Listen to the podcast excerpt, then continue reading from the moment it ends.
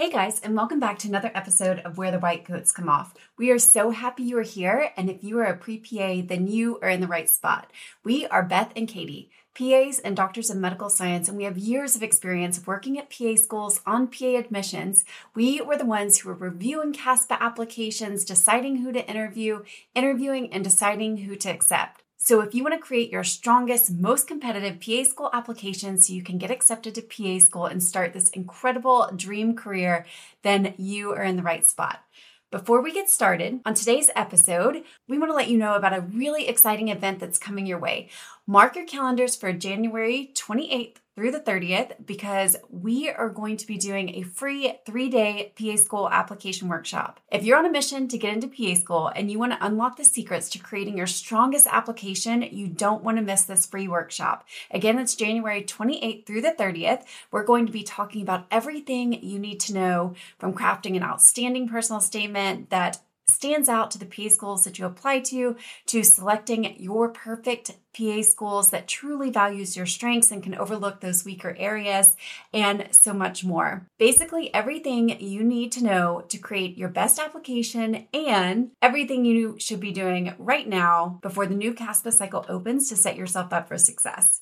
We cannot wait to see you there. Again, it's totally free. You're going to learn such incredible and valuable information. So don't miss this January 28th through the 30th. Sign up in the episode notes. Now, on to today's episode.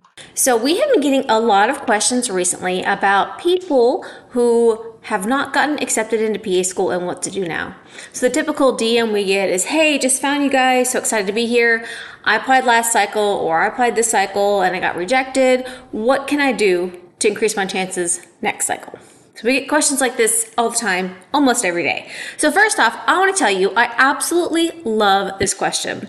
I think this question shows so much about the writer and the person who's asking it that is absolutely phenomenal. First off, one, it shows that you care right? So a lot of schools actually like reapplicants because it shows that you're really excited to be a PA. That just because one door closes doesn't mean you're going to give up your dreams. And that kind of grit and that kind of resiliency is what you need for PA school. It's what you need to be a PA, right? If you work in healthcare at all, you know it can be very stressful. It can be very hard. There's long hours. It's 24 7. There's a lot of great things about healthcare, but there's a lot of hard things as well. So if you're the type of person who's not going to give up because someone told you no or because you didn't get in this year? I absolutely love that question. Second off, it really shows some insight into your character. It shows some humility, right? The fact that she realized, like, hey, I'm not perfect. Hey, I might need to reach out for some help. I might need some guidance, and I'm willing to listen. Because a willingness to listen and a willingness to be humble are also two amazing things that make wonderful PA students and PAs. So it really just shows that you are wanting to serve, wanting to be a PA, and willing to listen to advice uh, which is amazing because not everybody is. Some people want to do it their way, only their way, and when they don't get the results they want, they get mad, right? But people who reach out to us, they're not necessarily mad, they're just passionate about getting in and they want to know what they can fix. So, absolutely love that. And also shows that you're willing to put the time in to do what you need to do right? So you're willing to say, hey, next cycle's coming up in three months or six months or whenever it is.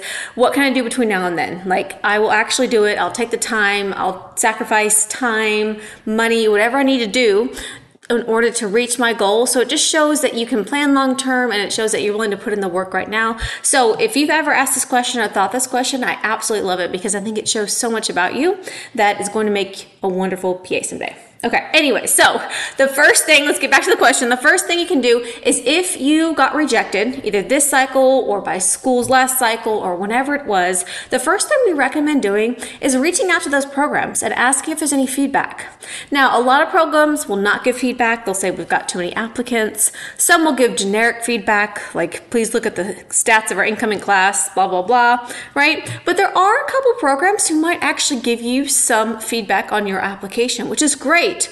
Um, and so it's never harmful to reach out right? You might be no better off, but you might be better off, right? So it's not going to be worse. We just recommend you do it in a very professional way. Recommend, unless they stay on their website, please do not contact us. Then recommend you contacting the admissions coordinator if you get a, hey, sorry, you didn't receive an interview. Just a follow up email saying, thank you for consideration. I really appreciate it. Are there any tips you can give me, any advice you can give me for next year? I'm super passionate about your school and this profession. Something like that, right? So just make sure it's very, very professional.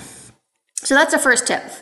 And our second tip is you need to figure out where in the application process that you stopped, right? So, for example, if you submitted your application to, let's say, 10 schools and you got no interviews, then that's where the application stopped for you right? You need to fix your CASPA application. There's something in your CASPA, maybe it's your hours, maybe it's your descriptions, maybe it's your personal statement. There's something there that didn't capture the admissions committee and you didn't get any interviews. Now, let's say you applied to 10 schools, you got five interviews, and you got no acceptances.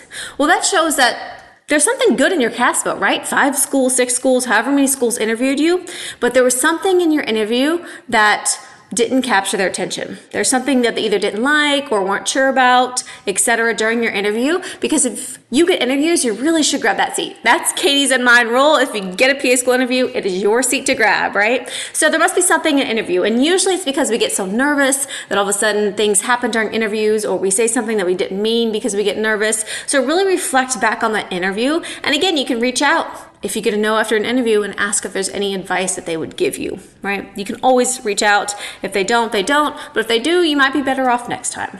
So that's our second is make sure figure out where it is in the process. Do you need to hone your interview skills or do you really need to work on your CASPA? All right, the next thing is take an honest look at your application and see where your weaknesses are. And this can actually be harder than most people think. So some people think, oh, my weakness, I'm just going to get another year. I'm going to take a gap year and get another year of patient care hours. And when we work with clients one on one, we're like, listen, you're fine in patient care hours. You need to work on X, Y, and Z, right? So sometimes it's hard to take an honest look at your application and really feel and kind of understand where the weaknesses are. But that's what you really need to do. Because what we see is people tend tend to do things they like. So, for example, if you like your patient care job, you tend to just accrue more hours when your hours aren't your weakness. Maybe it's your GRE score that's your weakness, but you hate studying for tests, right? Maybe it's your letters of recommendation that are weakness because you don't like to ask people. You feel really shy, right? So you don't ask people who write you great letters. So it really is sometimes hard to sit down and kind of figure out where your weaknesses are, but we want you to work on your weakness because if you reapply to PA school the next year, Let's say you're reapplying to the same exact program, right? They want you to be a better candidate. If you didn't get the result you wanted last cycle, or this cycle, the next cycle, you've got to be a different person, right? You've got to be a different candidate. You have to have different experiences. You have to have different hours, different GPA, different LORs, different personal statement. You've got to change something or you're just going to keep getting the same exact results. So you really take an honest look at your application and figure out where your weaknesses are and then make a plan.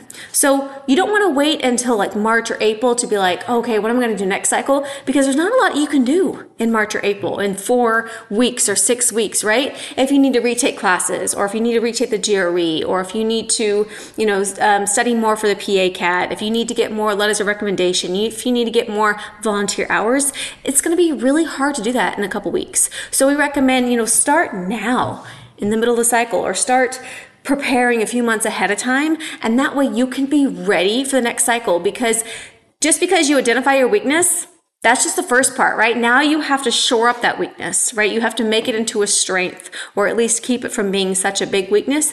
And most of the time you can't do that overnight. So if you have to retake a class, you can't take re- retake a class in three or four weeks, right? You need to give yourself time to retake a class or to study for the GRE or whatever it is that you need to do. Even rewriting your personal statement can take a few weeks to a few months. So don't think that just because you know what's wrong, oh, I'll just fix it next year, I'll fix it next month. You really want to start early, and that way you keep the stress off of you, right? You want to, you don't want to be there at like April 27th, been like, oh my gosh, it's going to open in the next day or two, and I haven't rewritten my personal statement. Ah, right? You don't want to be in that position. You really want to make sure that you take the time now to start preparing for next cycle if needed. And another piece of advice we give students who are reapplying next cycle is to really reconsider their school choice.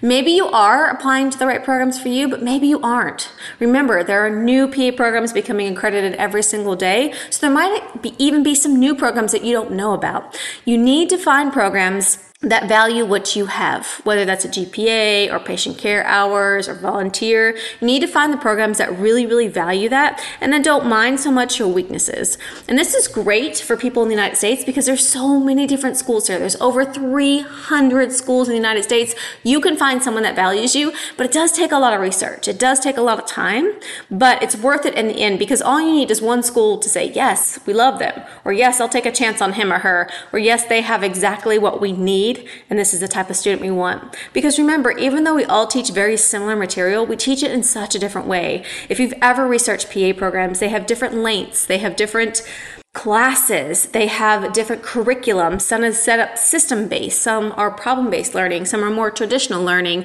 There's all kinds of simulation labs. There's all kinds of amazing things, and every school teaches a little bit differently. So they're looking for a different type of student.